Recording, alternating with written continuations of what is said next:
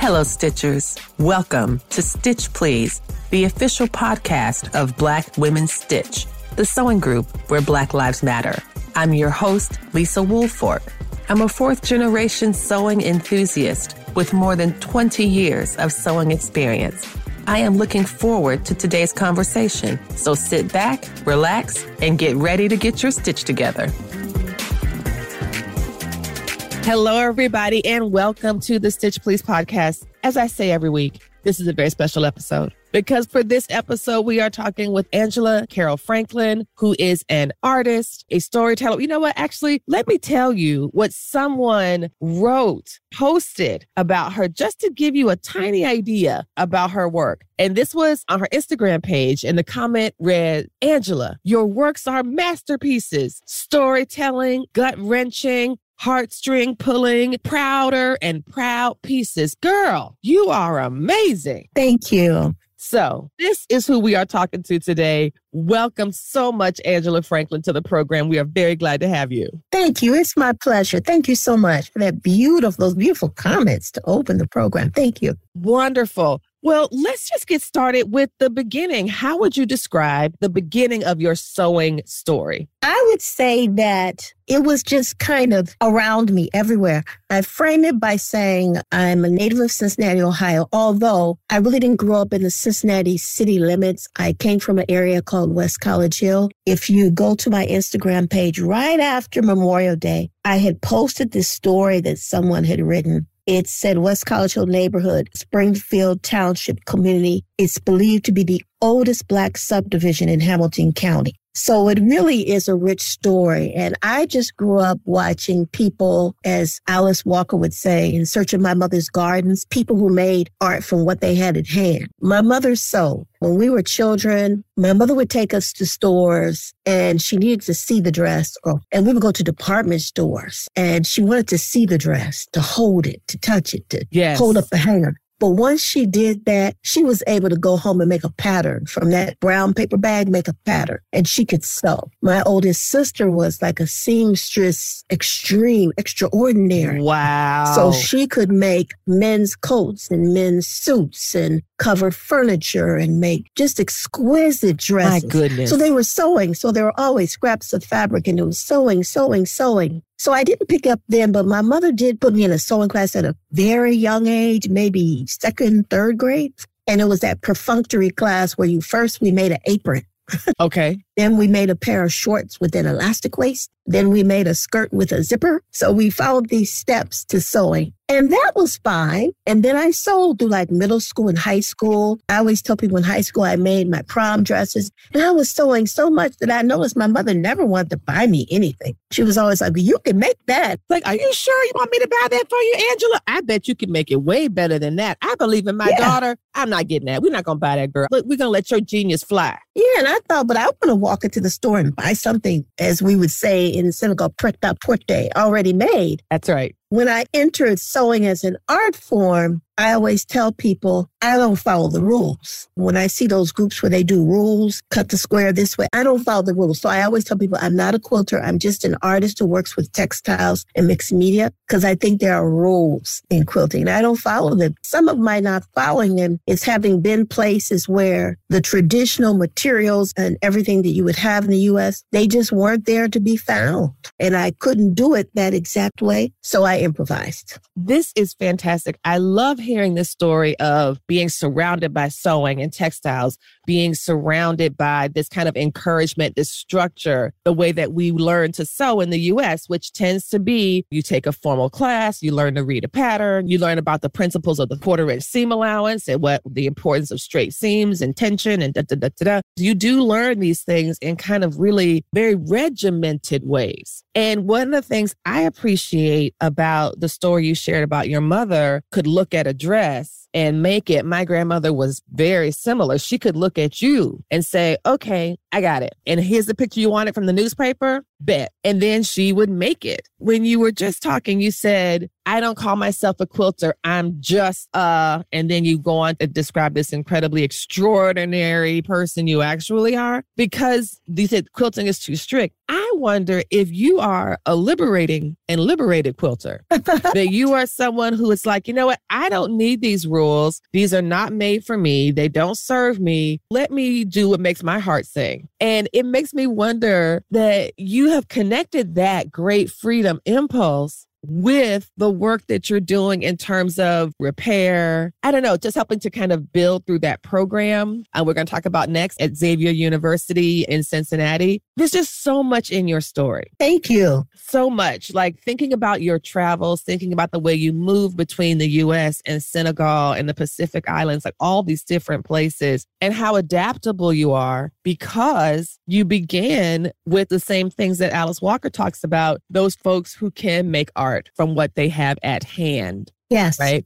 That is not something that you have to go and purchase all the things you need. You have the things you need around you because these are the things you have. And so there's something so incredibly powerful about that. Can you talk a bit more about the connection between this type of regimented learning to sew in these very strict ways or being told that in order to somehow qualify as a quilt, it has to follow these rules. Do you see the connection between those and the ways that folks around the world do sewing and quilting, or how other folks just manage to create from what they have at hand? Well, you know, the interesting thing is, I have to pay homage. When I was living in Baltimore, there was a wonderful quilter. Her name was Barbara Pietila. Barbara was a friend of mine. She didn't live too far away. And I worked in another medium. She'd always say, You should make a quilt. You should make a quilt.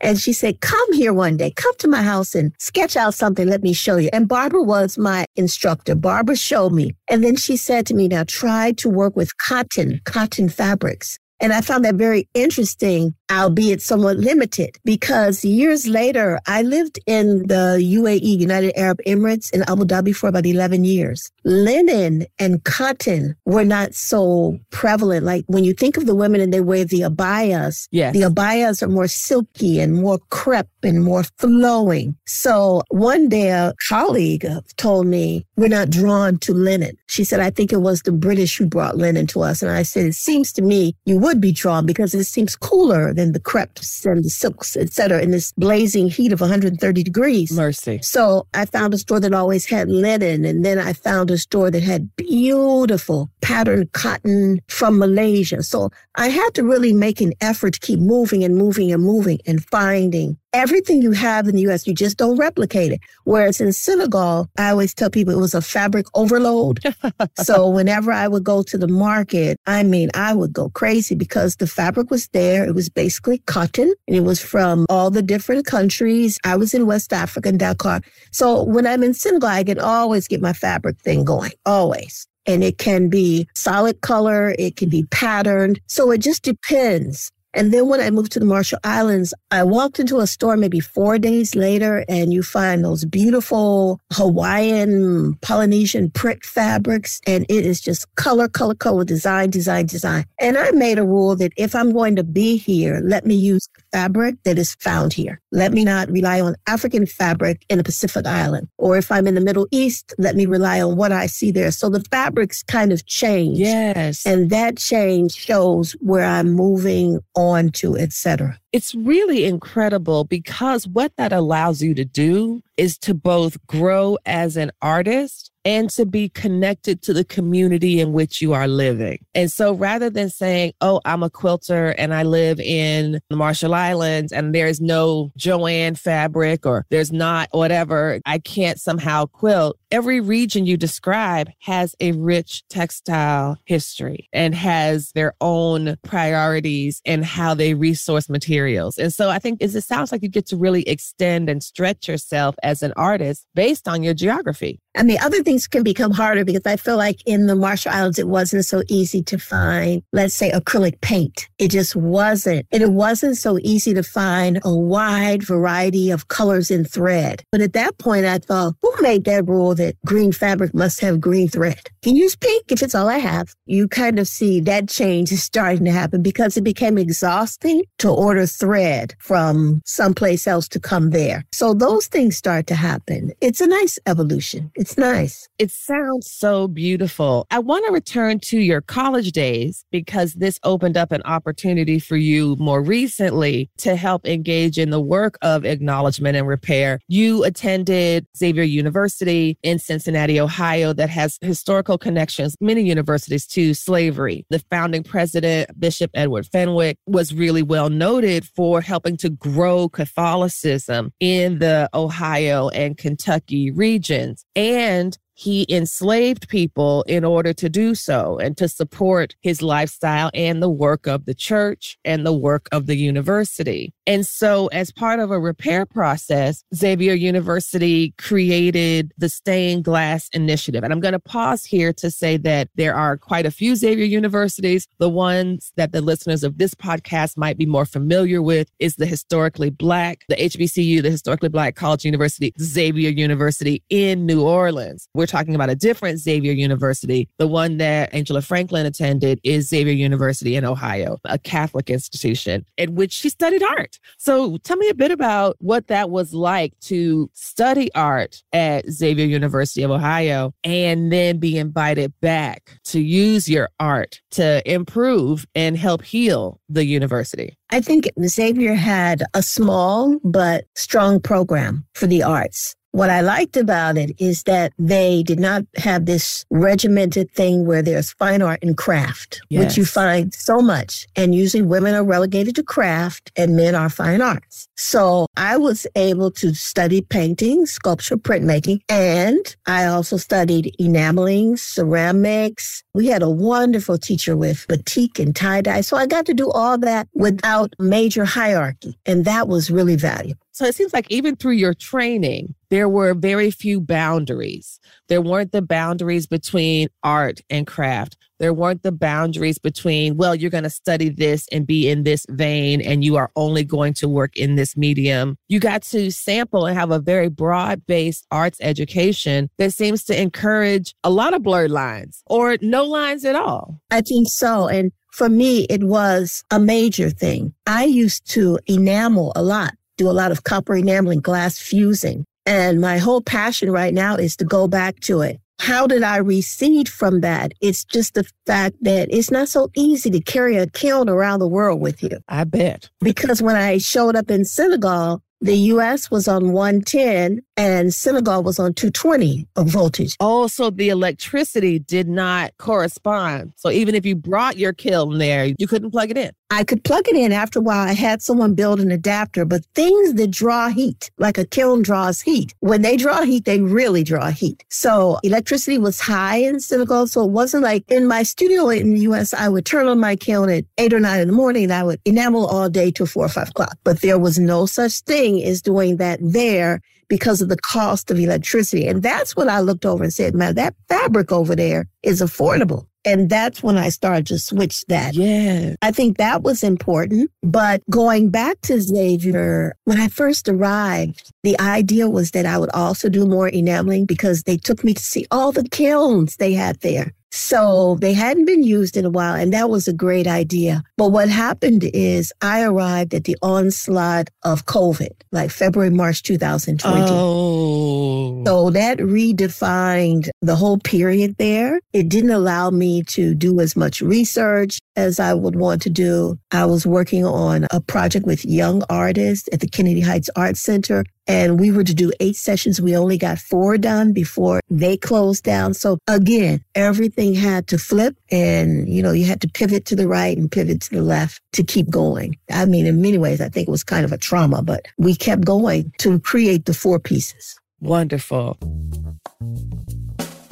September is National Sewing Month, and the Stitch Please podcast is going to celebrate that like we celebrate every episode by centering Black women, girls, and femmes in sewing. For September, however, we are going to be talking with Black women authors who are also sewists. So tune in for the month of September, and you will hear from writers like Bianca Springer, Hakima Hapa, Leslie Ware, Olubemisola Rude Perkovich, and more. So listen out for September, and we will help you get your stitch together.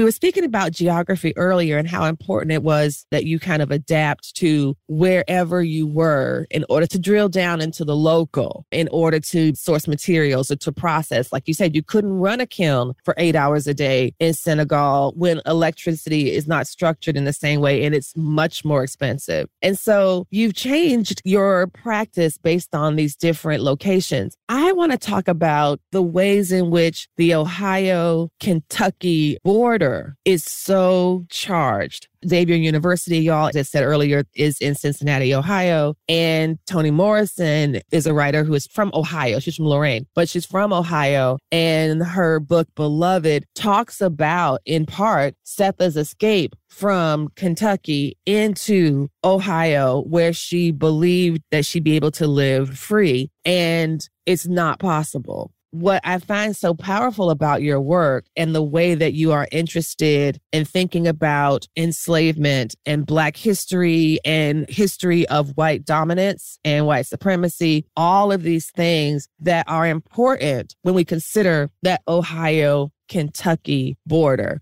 It's kind of like, I think the phrase you used was not quite free, I believe, or Right. And so, can you talk about that and how perhaps that led to the work in My Soul to Keep? I was saying when I was doing the project at Xavier, the nice part about it is that it required a bit of research because Fenwick was originally from Charles County, Maryland. And his people, his family, they had enslaved people. That was part of his father's legacy. Fenwick would inherit these people as well. But he also goes off. He leaves the U.S. I think he goes to Belgium. And in Belgium, he becomes a Dominican Catholic priest. When he returns to the U.S., his father has gone, has passed, and he inherits this property, the people. And I think it was about maybe 12. So he sold most of the land, but he brings the people with him to Kentucky. And his purpose of coming to Kentucky was to establish what is called the St. Rose Priory, and it will become the first Dominican house in the United States. So he brings his enslaved people from Maryland to Kentucky, and then he buys more while he's in Kentucky. Wow.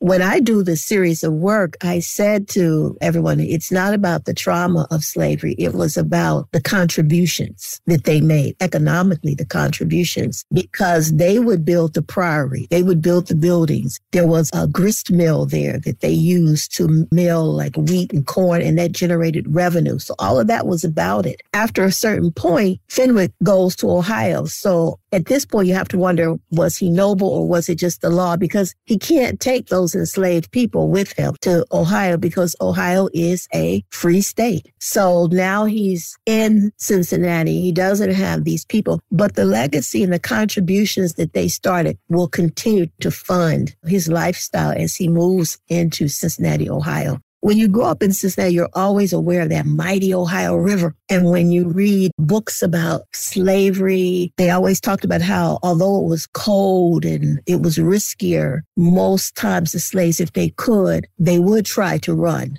in the winter because there have been times when the Ohio River has frozen solid. That's how cold it is. Mm. And the belief that the stars were brighter the colder it was, they were more brilliant. When you stand on the Kentucky side, there's a house. It's called, it's in Ripley, Ohio. It's the Rankin House. And the Rankins were abolitionists. So the story was that you could see the house from the Kentucky side. And if there was a light in the window, that meant you could come. Enslaved people could come now. If there was no light, that was kind of a sign, do not come to the house now. Ohio River had this legacy, a powerful role. But as you saw in Beloved, at some point, the laws would become that if you escaped and you were free, there were new laws made that did allow the owner to cross into Ohio. That's right. The Fugitive Slave Act. Fugitive Slaves Act. They could cross into Ohio and recapture you. So it's a muddled history in terms of what the river was and what the two states were together. It's pretty muddled. Yeah, it definitely is. And the strong tension between dosing out freedom in small bites. You can come here, but if only if the light is on at great peril to your own life. It really does remind us that these systems of violence were created with documents and with paper and with laws and all of these things,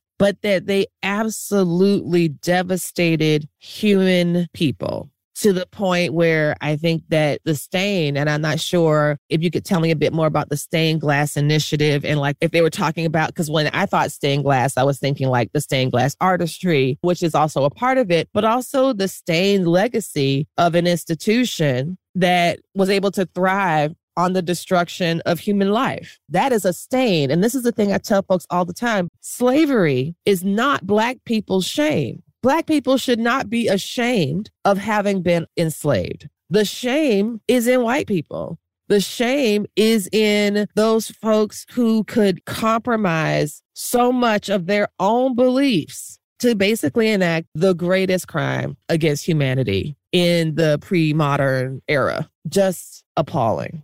So I was really curious about that and about, I don't know, it's just such a powerful thing to think about geography when you start to think about it. So the stained glass initiative specifically was about that? Yes. The stained glass initiative was established from Xavier's perspective to institutionalize racial repair and reconciliation. And I think what happened is, like you said in the beginning, other universities had this legacy. We all knew about what happened to Georgetown. Most people know about Georgetown and the number of enslaved people that they had there that they sold, etc. So I think you start to see institutions come forward to acknowledge it and do something before they were outed or it came out. So I think that Xavier had this desire to explore their historical connections to slavery and to move forward. So the stained glass initiative comes from that. The idea was for an artist to come in and create works of art that would go into the permanent collection of Xavier and to also do some community initiatives, et cetera,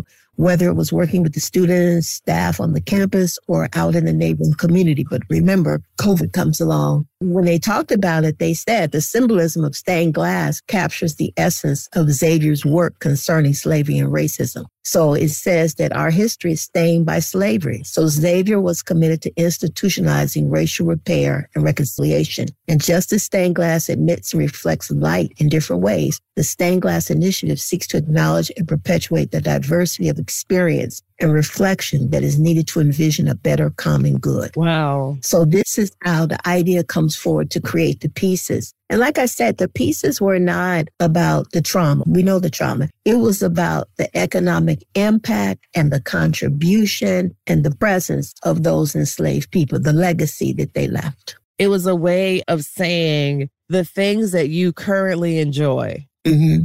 My DNA is on that. Yes. Exactly that. So tell me about My Soul to Keep. What is that project? I've seen the posters. It's absolutely beautiful. Can you share with us some of your motivations behind that and what the outcome has been? The response to My Soul to Keep has been very positive. If you know anything about Dakar, Senegal, every two years there's a phenomenal international exhibit that takes place throughout the city. It's called the Dakar Biennale. Oh, wonderful. So we had proposed this, myself and Phyllis Jeffers-Coly, working in collaboration, and we proposed this in 2020. But again, COVID came along. Oof. Phyllis had just published her book this year, 2022, called We Got Soul, We Can Heal. And it's just a powerful book. And so much of what she was saying in the book was related to the pieces that I had created. So we said, okay, we're going to try this again because the full title of the book is We Got Soul, We Can Heal, Overcoming Racial Trauma Through Leadership, Community, and Resilience. Oh, that's wonderful. So it's like your art was a companion piece to that book. Yes. Oh my gosh. And she talked about the pieces in two of her chapters, maybe two or three. She talks about some of my pieces because we had worked on a previous program in 2020. So it was just the natural that we put it together in that way.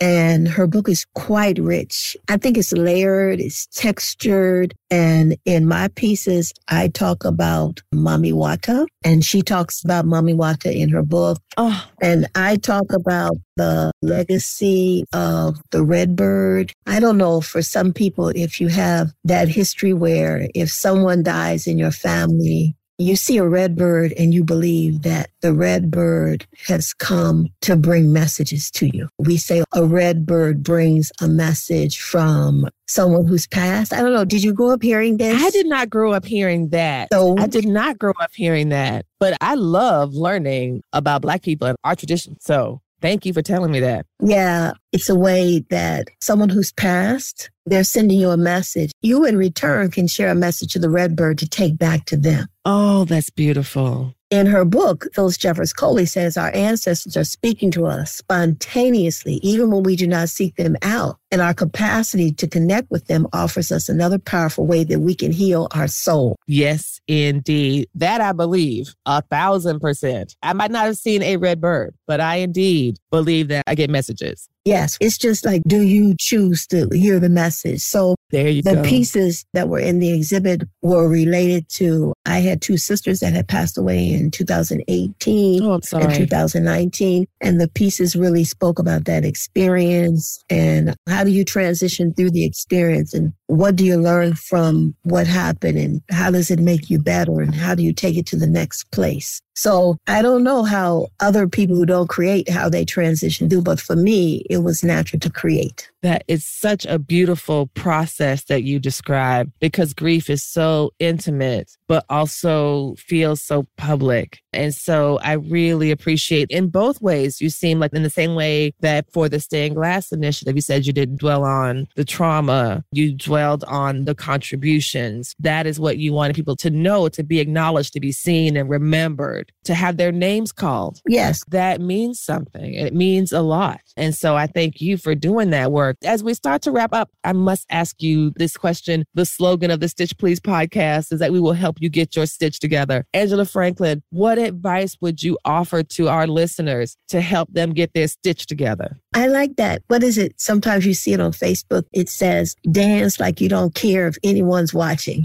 That's right. That's right. That's right. We've always been taught to do those really neat stitches that no one can see, you know, very neat, delicate stitches. But what if it's purposeful? What if you want the person to see the lime green stitching over the red fabric? Yeah. You know, make it purpose. There's a time for delicate and refined, and there's a time to just stitch with wild abandon and create something just outstanding by doing that. And it took me a long time to get to that way because it was always stitch neatly, stitch small. No one should see the stitch. And that's sometimes when I exhibit a piece and you can tell when someone comes from a very technical sewing background they'll come up close. But then I'll say to them, this is an art piece. And I went wild. So I think stitching should give you that kind of experience as well. And I do most of my pieces hand stitching and I enjoy it. I do. I do most of them by hand stitching. People say, well, you've seen every movie on TV because the TV or the radio's on when I'm stitching. but I enjoy the process. It's calming, but I feel like there comes a time when I just want to stitch wildly. I love that. The idea of stitching with wild abandon. That sounds incredibly fun.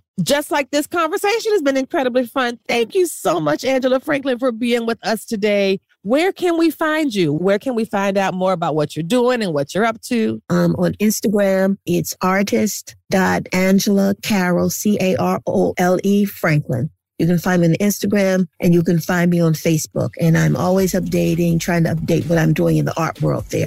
Thank you. Thank you. Thank you. This has been great. You've been listening to the Stitch Please podcast, the official podcast of Black Women Stitch, the sewing group where Black Lives Matter. We appreciate you supporting us by listening to the podcast. If you'd like to reach out to us with questions, you can contact us at blackwomenstitch at gmail.com. If you'd like to support us financially, you can do that by supporting us on Patreon, P A T R E O N, and you can find Black Women Stitch there in the Patreon directory. And for as little as $2 a month, you can help support the project with things like editing, transcripts, and other things to strengthen the podcast. And finally, if financial support is not something you can do right now, you can really, really help the podcast by rating it and reviewing it anywhere you listen to podcasts that allows you to review them. So I know that not all podcast directories or services allow for reviews, but for those who do, for those that have like a star rating or just ask for a few comments, if you could share those comments and say nice things about us at the Stitch Please podcast, that is incredibly helpful. Thank you so much. Come back next week and we'll help you get your stitch together.